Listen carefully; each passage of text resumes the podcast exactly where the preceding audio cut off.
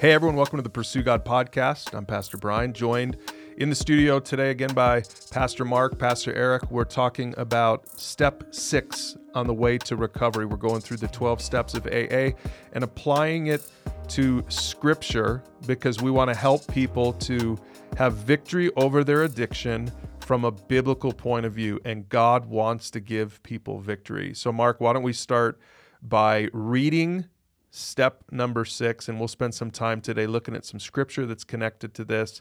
And we'll even connect it to some of the other steps we've talked about. Yeah, step number six says we're entirely ready to have God remove all these defects of character. Yeah, so what we're going to be looking at today, it sounds like it's pretty close to the moral inventory that we just came off of uh, two sessions ago.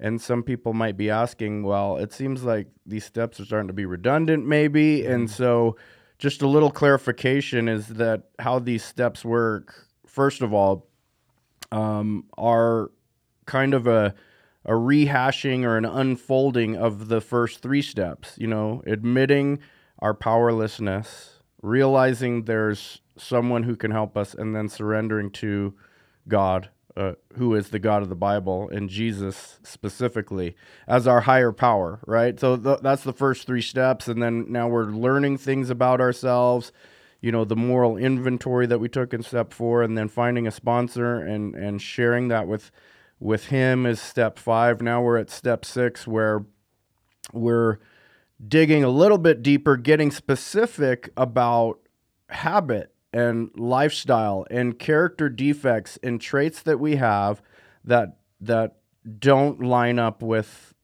our new life right? The bible mm-hmm. says this in uh, 2 corinthians chapter 5 verse 17 it says therefore if anyone is in christ he's a new creation. The old has passed away and behold the new has come. Um, and so that is the struggle that we have in the Christian life and even in the Christian recovery life is you know, we surrendered back in step three to the God of the Bible, who is our higher power. Um, but does that take care of all of our problems and issues that we have? Right. Yeah. The if that verse is true, I could hear some people saying, "Well, good. I've, you know, maybe a few weeks ago, I surrendered to Christ. I became a Christian. I committed my life to Christ." And so then the old is gone, the new has come, right? It's all done. The work is completed. So why do I need to work the steps, right? Yeah. Yeah, and and well, the reality is, the spiritual reality to that is is before we came to Christ, we all we knew was our old nature, which we're going to find out, you know, the Bible calls it the flesh, right? All we knew was our own flesh, our own desires, our own willingness to satisfy ourselves. That we were slaves to that. That's all we knew. And so then becoming a Christian, the Bible says that we add a new nature onto us. It's mm-hmm. a spiritual nature. And so now all of a sudden we have this fork in the road problem every day is now I've got to learn to decide between two natures that I have in me, this internal battle, this internal war. And so I, I think that step six is going to help us identify what are those things that we used to do, our old habits, our old ways, our old lifestyle, our character defects, and let's identify those for what they are and then find out what does God want us to do and how does he want us to live in the new nature. Okay, and so what we're going to do today then is we're going to take a look at Galatians chapter 5. So if you're listening at home and you're not on driving on the, on your way to work, pull up a Bible app or a Bible, turn to Galatians 5 in the New Testament. I'm reading from the ESV today, and it says Paul says this. He talks about what you were just explaining, Eric, this this battle between what he is going to call the spirit, that's God's spirit which is in us as Christians,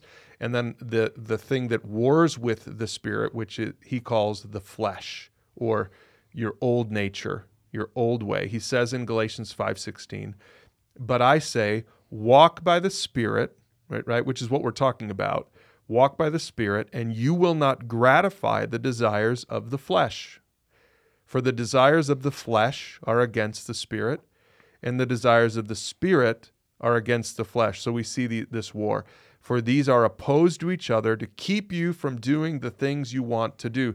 So, what is this passage saying, guys? It's saying that there's this battle, even for a Christian, that there's this battle. You're not a robot. You can still sin. You can still make the wrong choice. Yeah, and I think that's that's what it comes down to. It's it's it's making that choice and it's it's um, developing these new patterns of behavior because that's what it really comes down to. Is these things have come out. You know, we identified in step four, basically, you know, our our, our moral failings. You know, the different sins that we just we practiced um, over and over again. Now we're getting down to the nitty gritty of well, what's leading me to that, right? These sins are the outcome um, of something. In fact, it, it, says in in verse 19 here, um, in the NLT version, it says, when you follow the desires of your sinful nature, the results are very clear. So these are the results mm. of living in that flesh, of following these old patterns of behavior. And so that's that's where it really comes down to we've got a new nature in us now. Now am I going to let that grow me? Am I going to start to learn how to live in that more than the flesh? It, it's a decision, you know, day by day, hour by hour, minute by minute. Which nature am I going to am I going to feed right now? Yeah, that's a good way to say it. You know, which wolf are you going to feed? Because the one you feed is the one that thrives. And so again, we want to make sure people understand you as a Christian, there like what was it, Second Corinthians five seventeen, you haven't you're the old is gone, the new has come. Kind of. It's in in seminary they said it's the already already and the not yet. You're already fully righteous in the eyes of God because the blood of Jesus uh, has cleansed you from all unrighteousness and you are forgiven. That is what has already happened. In the eyes of God, you are his son or his daughter and you are perfect. But what the not yet part of it is here on earth, you still struggle with sin. Here on earth, there's still this battle. And that's why Paul is saying in Galatians 5 that you have to choose to walk by the Spirit. You're, eh, you're not a robot. It's not going to automatically happen. You have to choose to walk by the Spirit, or you can choose to follow the, the works of the flesh. And so let's go, let's look at the list in verse 19. The works of the flesh the flesh are these. Let's go over a, a, few of these at a time. And guys, I'll let you speak to this with addiction in mind. He, he starts off, Mark, this, these first three are for you sexual morality, impurity, lustful pleasures. Yeah, those were those were the things that ruled my life, and I'm sure a lot of you out there who have struggled with some form of sexual addiction or pornography. Um, these these are the outcomes these are the results of the life that we've been living. And they really are, I mean, they're these chains that weigh us down. Even even people who haven't accepted Christ yet, they recognize that these things are wrong because, you know, like like like it says in the Bible that, you know, God's written his law on our hearts. You know, there's a reason all this stuff is done in the dark. There's a reason that, that guys are looking at pornography, you know, by themselves alone, keeping it all hidden and and it's because you know we've we've let our flesh take over. Our flesh has led us to this way of life. And so as we get into this step here, we're we're recognizing now these this is the way we've been living. Now, what are the habits that have been leading me to these things? Yeah, Mark, I'd also like to say though that we we're trying to get out of these thinking errors again mm-hmm. as new christians or, or people that are now wanting to live their life surrendered to christ and his word and what it says we we we're coming out of a way of living that had these thinking errors that knew its own morality right and we say so so all of us have made excuses for why we did what we did right as watching watching porn or you know sleeping around or whatever it it those excuses in your head are, well, that's what they're doing in Hollywood. That's what they do in watching these movies. Those guys are manly men. And and if I'm gonna be a, a regular manly man, then I ought to act like that, right? Or mm-hmm. everybody's watching porn, right? Everybody's doing it. It's not bad, man. I've heard excuses about porn. People would say, well, it helps us get in the mood, or it's it's just. I've had I've had even women say that it's it's a beautiful um, expression of what it is to be human in its fullness, you know. And those are thinking errors. That is Oh, called yeah. what the meetings used to say, stinking thinking. Right? We got to change those thoughts. Yeah, what are some of the other lies, I, Mark? I think you've shared in past episodes that there were some other lies in your own mind when you were when you were engaging in some of that stuff in the in the shadows, right? And specifically about pornography, I think one of the lies you said was, "Look, it's it's for it's for the benefit of my marriage, or it's it's better than the alternative," right? Yeah, that's that's the funny thing. That's the that's the stinking thinking we're talking about. Is you know if I'm you know looking at pornography, at least I'm not going and and cheating on my wife. Mm. But what what what does Jesus say? Right? Yeah. Anyone who looks upon a woman with lust has already committed adultery in his heart Yeah, and that's really what it comes down to is it, it, it is. It's, it's progressive. Um, you know in fact that's what happened in my life was it was progressive and i did end up you know stepping out of my marriage you know later on. But it's because jesus recognizes that he, he's trying to explain to us it starts long before the act. It starts in your heart. That's good. All right, so those are the first three items on the list. And then in verse 20, the next two, and Eric, you get to unpack these. He talks about idolatry and sorcery. And sorcery, is that even a thing today? Is that something we even need to talk about for people who are struggling with an addiction? I mean, can you, are, is this about Harry Potter or is this something else? What's going on here? Well, yeah. Oftentimes, when you think about sorcery, you think about a a little uh, wand, that those little crooked sticks, and you know some kind of uh, witchcraft or sorcery, and uh, that's happening in, in Harry Potter. And certainly, I I don't watch Harry Potter, but I don't think that that's exactly what this is talking about. I think that um, this is the root word or the, the, the, the word for sorcery in the original Greek, which what which the New Testament was written in, is this word called pharmakeia. And so pharmakeia is where we get so the the English language takes a lot of its words from these different um, different languages, including Greek. And so this is the word where we get pharmacy, and that means you know drugs or a place that dispenses drugs. And so if you look back at the history of some things that are going on in the pagan church at the time, um, they are using sorcery, or not just the pagan church, but in the pagan world. People are using sorcery as a way to get visions, to talk to their gods, to have pleasure, to have all these orgies and things that they were doing.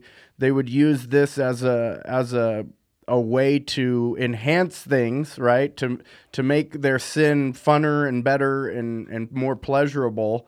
Um, so that is one way to interpret that word pharmakeia. And so basically, what they're doing is they're they're using drugs and partying like like today. So we think that you know things are different today. Well, these this Bible that was written, these words that were written about two thousand years ago, still speaks to us today and to our sin, the specific sin that we're talking about of of addiction over drugs and alcohol and what you used earlier, you know, sexual sin.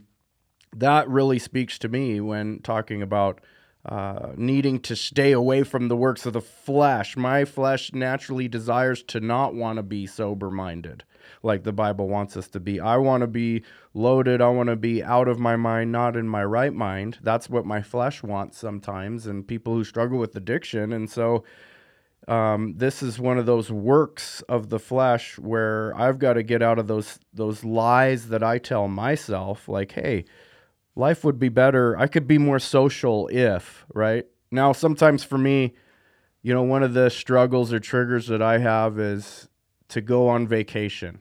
Going on vacation, sitting on the beach is one of my favorite vacations. And I thank God that He created all these awesome places in the world. And for me to have the ability every once in a while to go see them. And, but it seems like on commercials, on movies, and everywhere else, it's like portrayed that it's only best when you're sipping a drink or when you're having some kind of substance to relax even further. And and us as addicts, we say that. We say that in our minds like this is going to help me cope, this is going to help me relax, this is going to take away my stress, my anxiety, all the above. Again, those are thinking errors, errors, character defects that we're trying to recognize and hopefully be ready to remove those. Start having a willingness to think in a different way. Now, what about what about idolatry? Because some people would say, well, I mean, we don't have idols, right? When you think about the Old Testament or the New Testament, idols were Mm. wooden statues. So let's give a different definition of of an idol for modern day, because I think there's a lot of idolatry in our culture, and I think for it, for addicts in particular, you need to be aware of what that would maybe mean today. So an idol is anyone who takes the place of God right in the in the Old Testament when someone would think about uh, when Moses went up to get the Ten Commandments and he was up there a little too long and the people were starting to get a little a little worried and is he ever going to come back? And they said to his brother Aaron make us an idol and he did. He made this golden calf for them so that they could worship this golden calf. That's such a great example of an idol is taking the place of God in your life so, how does that relate to an addict? How do addicts use drugs almost like idols in their lives? That's exactly what it is. It's it's taking the place of of God because not only is it that's what you know we turn to whether it's uh, you know drugs, alcohol, uh, you know sex, these things. It's not just that we're we're turning to them to cope with things like when we're you know feeling like we we want to like Eric's talking about going on vacation like you know this is going to enhance things. This is going to make me relax. It's going to make me feel better. Maybe I'm stressed. You know I, I I we turn to these things. But I think the the the other side of that of I of having an idol is how much time effort energy are we spending on that that's that's taking the place of God in the same way as you know the the comfort and, and things that we're seeking from it. Yeah, I think uh, all humans were created to worship something or someone. Um, ultimately, created to worship God. It was built and put into our hearts. You know, the Bible says in Ecclesiastes, eternity was was put into our hearts, right? And so we all fall fall into wanting to worship something or someone um, and when it's not god it is everything else. It, it could be our family. It could be uh, some kind of hobby that we have. You know one thing that i did when i came in into recovery and out of addiction was that i started to idolize the gym and bodybuilding and i was willing to do unhealthy things even towards that so that i could uh, because that was the one thing that I placed in priority, probably above God. And ag- again, all humans, even Christians, are guilty of doing this from time to time. And so this is what gets us back to needing to make that choice every day. Uh, first, acknowledge our, our character defects and then say, I want to start walking by the Spirit. What does the Spirit say? Because I make idols out of you know, one of my favorite theologians says that we are a, f- a factory of idols. We hmm. just churn them out over and hmm. over and over again. Things that we want to put in high priority mm-hmm. over God. But it's, your story is interesting, Eric, because I think people with addictive personalities are probably more prone to idol- idolatry, like you said, because you you need something to focus on, right? Mm-hmm. You need mm-hmm. something to obsess over, and that's idolatry essentially. Yeah, And I, I- think that's the point of this step right Yeah, here is yeah. because if we don't if we don't narrow in on these things, on these character defects we have, we are we you know, we call it you can call it like transfer addiction, where you're just going to move from one thing to the next. Like Eric, you were talking about the gym, bodybuilding, that became your idol. That became your addiction. I think those are almost synonymous words right there, mm-hmm. right? I, I, idolatry and addiction because it does. It's something that you end up worshiping and we see this all around us. We we know people in our lives, and we've been those people who have just an unhealthy obsession with something. Maybe it's a hobby, maybe it's sports, and that's that's the whole point here. Is we need to get down to the nitty gritty, figure out these character defects we have, because otherwise we're just going to move from one thing to the next to the next. That's good. All right, so we've we've talked about sexual sin, we've talked about idolatry and sorcery or pharmakeia, and the next four items on Paul's list in Galatians 5:20 are character defects that I would say I would categorize as those are related to relationships. Mm-hmm. That's about some of these other ones might have been just your own issues that's inside you, but these next few are outside of you now. He talks about hostility, quarreling, jealousy, and outbursts of anger. Let's unpack those for a minute here. Well, I think those are probably really familiar to the addict because the addict has um, our relationships are far more broken than uh, other people's. And when you don't know how to have a relationship, um, you only know how to have a relationship with yourself, with your own selfish nature. These are the things that come out because you don't really care about anybody else but yourself. And and so that's when as we're reading through this list that's what i think of is these are the ways that i, I reacted in my personal relationships without even realizing why or or why i was operating that way. And it wasn't until you know um, getting some help for my addiction gi- giving my life to christ and having that new spirit put in me that i started to see this stuff for what it really was and it was it was just i had no idea how to love other people, how to have a relationship with other people. And all I knew was how much I loved myself and how mm much I wanted to care about myself. Yeah, I think that, that, even when you said that, I think I need to add a fifth thing then. Uh, you know, as you continue to read that in Galatians 5, Paul calls it selfish mm. ambition. Mm. Right, that you're focused. It really is. You're just seeing the whole world through the filter of what's best for you, what's in it for you. Right. Yeah. Yeah, and one of the ones I was zeroing in on is uh, outbursts of anger. Um, how many times have I seen? I mean, have we all seen probably someone triggered to go use again because they got so angry they couldn't control themselves, right? They mm-hmm. couldn't control themselves, and so they needed something to go calm them down. Or it's they get so angry that they say, "All right, you you hurt me." I'm going to hurt you. I am so angry that I'm going to get back at you by getting so wasted and causing chaos. Because we did that in our own lives, and I've seen that happen as, as working with addicts. Is they're hostile, destructive, cause strife. You know, through the because that's how they know how. That's how we used to know how to deal with things. Was you know what? This is how I'm going to cope. I'm just mm-hmm. going to go cause some chaos somewhere and uh, use. And so that's what we're trying to prevent. And again, coming back to this list is humbling ourselves and saying, okay, I'm recognizing this, God. I don't want to be this way anymore because this keeps leading me down the path that has has gotten me where I've been my whole life. I don't want to be this way. Yeah, in fact, as you're talking about that, it's almost I'm sure you've seen, you know, as you've been helping people, but that that's a red flag when anger is coming up in in, in a recovering addict.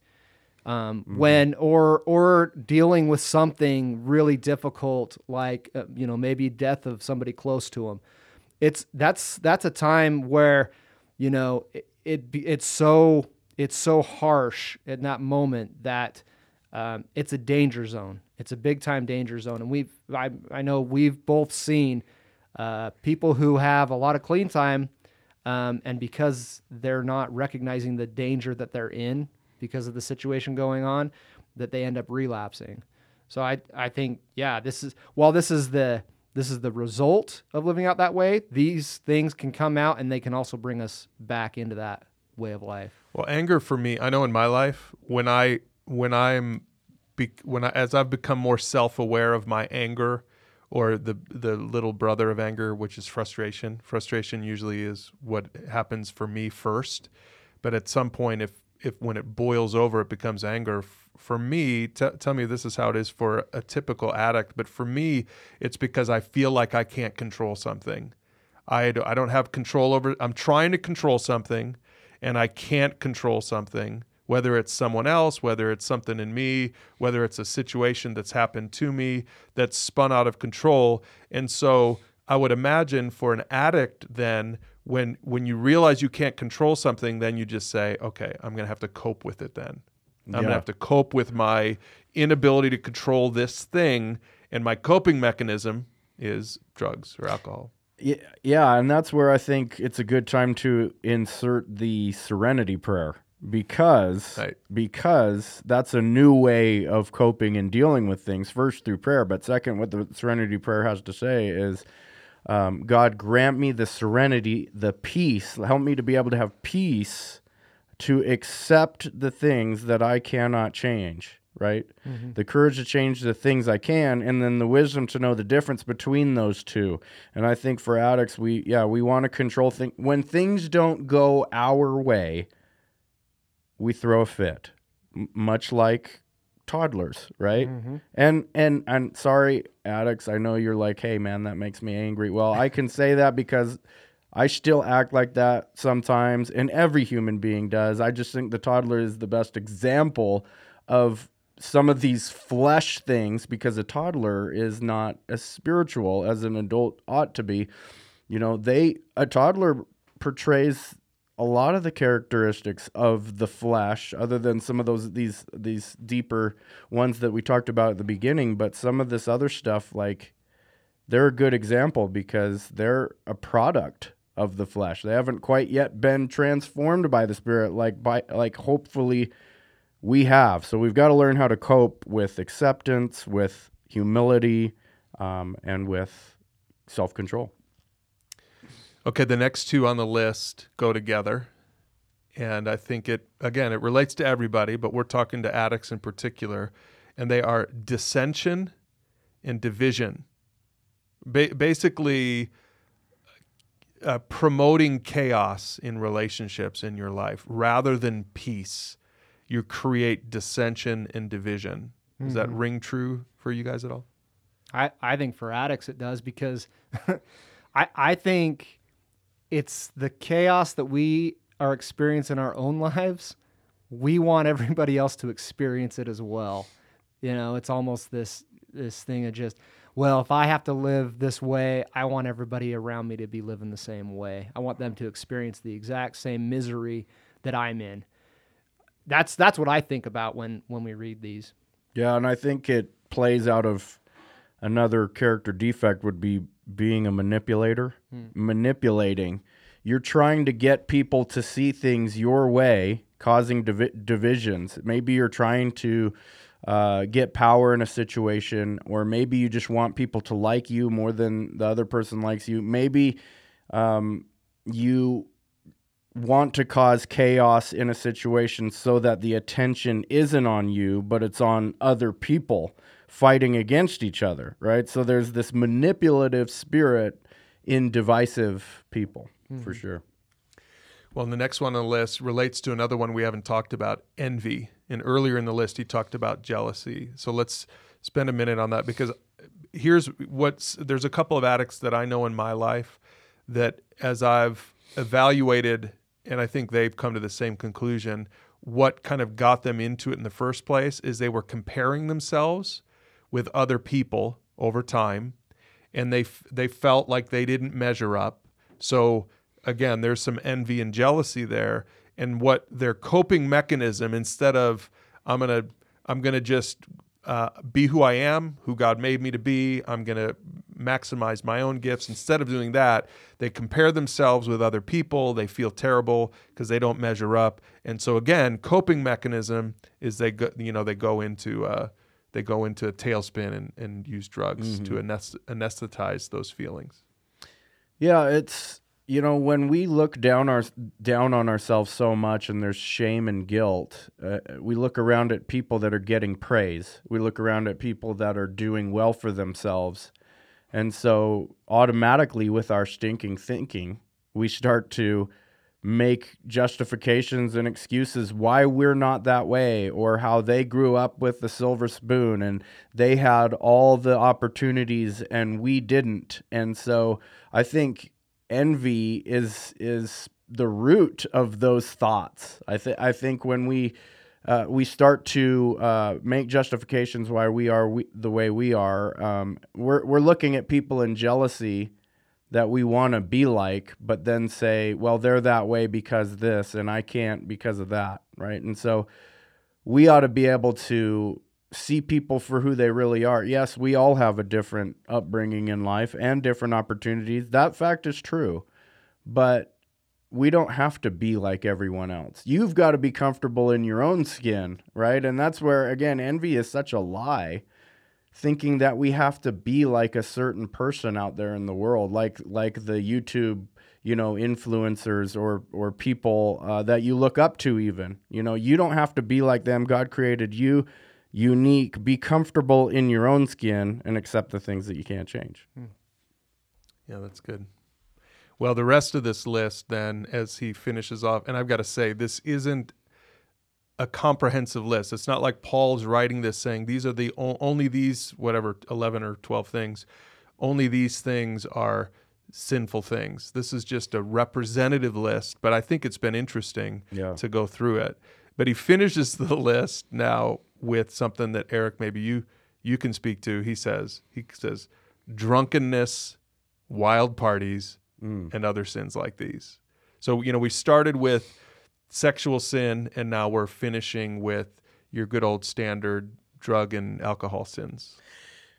Yeah, and again, I think you know society and the world at large kind of glorifies you know parties, wild parties, and and drunkenness and the excess, doing things in excess.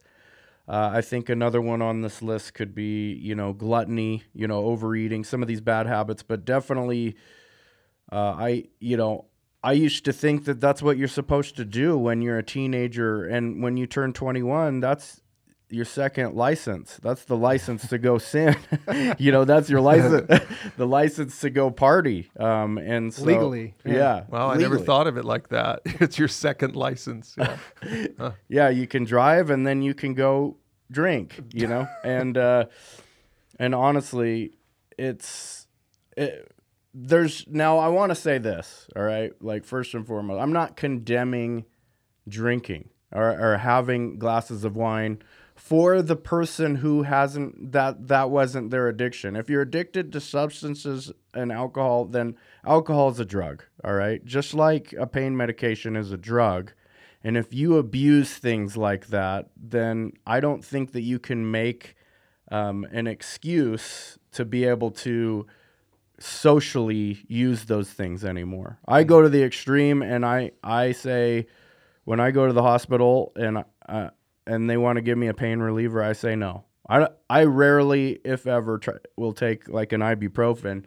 Not to be legalistic, and I know that ibuprofen doesn't do anything to you, but I just don't want to take anything because that was one of the major issues I struggled with was pain pain pain medication, and so I won't do that. And and while alcohol and I I partied a lot wasn't my major one, although I did do a lot of and it led into the deeper, heavier stuff. Um, I still say to myself, I'm not going to drink because it w- might lead me to be. I don't want to be out of control. I want to be in my right mind. I want to be sober. I don't want to give my life over to things. Now, saying that, I think that there are people out there and Christians out there that can handle having a few drinks socially. Jesus turned water into wine. I'm not condemning I'm not condemning, you know, alcohol by itself is not evil. It's just the use of it and how we abuse it is evil, right? And even good medication and pharmaceuticals aren't expressive or expressly evil. Uh, but what I am saying and what this is saying is that to get drunk is to give over the your the control of yourself over to a substance. That is evil. That is wrong, and that ultimately leads to uh, terrible consequences. That like even in Ephesians chapter five, Paul says, "Don't be drunk with wine, but be filled with the Spirit." Um, and I think there's a an amazing contrast to that, going to going back to, you know, uh, pagan practices where they would use wine and drugs to be able to feel a certain thing or worship in a certain way, or to have when it talks about wild parties here it's probably again possibly referring to the orgies that they used to have in these pagan churches and they would use uh, getting drunk and and and sorcery and all that to be able to enhance and promote uh, the way that they're living and paul is just saying look this is the way the world lives they say all this stuff is right and good and you should do it but God says, This isn't the way I want you to live. This was your old way. I have a new way for you. Yeah, it's interesting that your examples here from 2,000 years ago are related to both of your addictions. It's a it, it was this combination of drugs, alcohol, and sexual immorality and impurity. But what Paul says uh, again at the end here of this section in chapter 5 Galatians 5 verse 21 he says let me tell you again as I have before that anyone living that sort of life will not inherit the kingdom of God. So he's he's not saying, oh, it's no big deal. It, he's saying, no, this is a real indicator that you have not given yourself to Christ, but that instead you are you are just living for yourself. You haven't surrendered. You haven't truly come to Christ. You're living for yourself. I mean, when I when I hear those stories, Eric, it makes me think of just this unhinged, self-centered life, which is really what addiction boils down to. It's you're not thinking about God, certainly. You're not thinking about your family, your brothers, your sisters, your mom, your dad, your kids, your wife, whatever. You're just simply feeding your own desires. And Paul says those that kind of living, uh, people who live like that will not inherit the kingdom of God. And then he and then he pivots, and I've got to just read the rest of this because I don't want to leave it on the negative. And we'll talk more about this next week, of course, Yeah. in step seven. But he says this in verse 22 but the Holy Spirit produces this kind of fruit in our lives. Now, notice when he talked about the work of the flesh, he called it the work of the flesh. But when he talks about the Holy Spirit, he's talking about the product of the Spirit.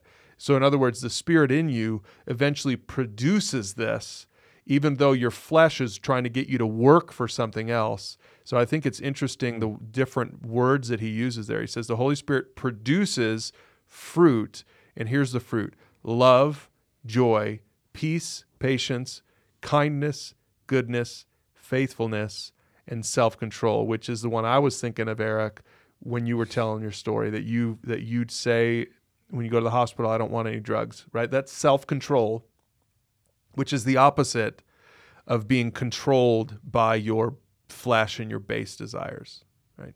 Mm-hmm.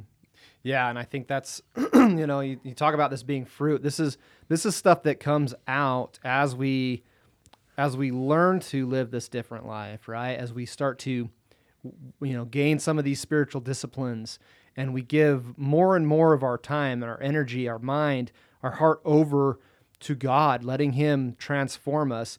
This is the stuff that comes out of it. And it's not just it's not an immediate thing, right? It's not a flip of the switch. Suddenly you know i've got you know gentleness and self-control this takes time and it takes leaning into the spirit to produce some new habits some a, a new way of living that these things will finally uh, come out of But I think you have to be militant about these, what do we call them? Character defects. And Paul says it like this in verse 24. He says, Those who belong to Christ have nailed the passions and desires of their sinful nature, the thing on that first list we talked about. They have nailed those things to his cross and crucified them there. And I think he's using that language on purpose. You have to be serious about about killing those uh, those character defects, which again we'll talk more about next week how to actually do that. But he says in verse 25, since we are living by the Spirit, let's follow the Spirit's leading in every part of our lives. So there is this there's this ba- there's this kind of push and pull this this balance between we're we're being we're being militant about the character defects in our lives. We're nailing them, we're crucifying them. But then on the other side, the positive side, the Holy Spirit, like you said, Mark, that's fruit. and fruit fruit doesn't grow overnight. Fruit take it takes a while to nurture that and allow that to over time be produced in your life. Yeah, I want to read something that I wrote in the original article for this, uh, talking about fruit. It says, Before God came into our lives, we may have resembled a dying tree with withering leaves, our character defects like rotten fruit. Now, with Jesus, He can make us a life bearing tree, able to grow up into the sky with strong branches that bear sweet and tasty fruit, good to all who come near. Let us learn to seek new life from God and keep in step with His Spirit along the way. I think that that's a good picture. Uh, we we once were a dying unattractive tree, but now we have this beautiful tree in mind that God is uh, planting in us with the seed He planted in us in the Spirit, and He wants that to grow up. He wants it to grow up and come out and be a wonderful, beautiful tree that that can give sustenance and life to even and pour into other people. And I think that's what these fruits are doing, is they're they're uh, out of us is coming all kinds of good relational habits, relational skills, uh, self control, things that we need to do to battle against the flesh and ultimately our addiction. And that's where we need the Spirit's help on this. And that's why we say we, we are becoming entirely ready to have God remove all these defects of character. So let me finish this episode by reading Galatians 5 from the message translation. Now, we, we started with the ESV and then we shifted over to the NLT. Those are great translations. Sometimes when you read it in another translation, it really comes alive. And the message is one of those translations. It, I don't really use it as a study Bible, but I do. It it you know Eugene Peterson, who did the translation, does a really good job of capturing some of the imagery and the language. And I love how he explains everything we just read in Galatians five. So this is literally the same. It's not going to sound the same, yeah. but listen to this as we close uh, as we close this episode. Galatians 5 from the message translation. He writes, It is obvious what kind of life develops out of trying to get your own way all the time. Repetitive, loveless, cheap sex, a stinking accumulation of mental and emotional garbage, frenzied and joyless grabs for happiness, trinket gods, magic show religion, paranoid loneliness, cutthroat competition all consuming yet never satisfied wants, a brutal temper, an impotence to love or be loved, divided homes and divided lives, small minded and lopsided pursuits, the vicious habit of depersonalizing everyone into a, into a rival, uncontrolled and uncontrollable addictions, hmm. ugly parodies of community. He says, I could go on. And then he writes, this isn't the first time I've warned you, you know. If you use your freedom this way, you will not inherit God's kingdom. But what happens when we live God's way?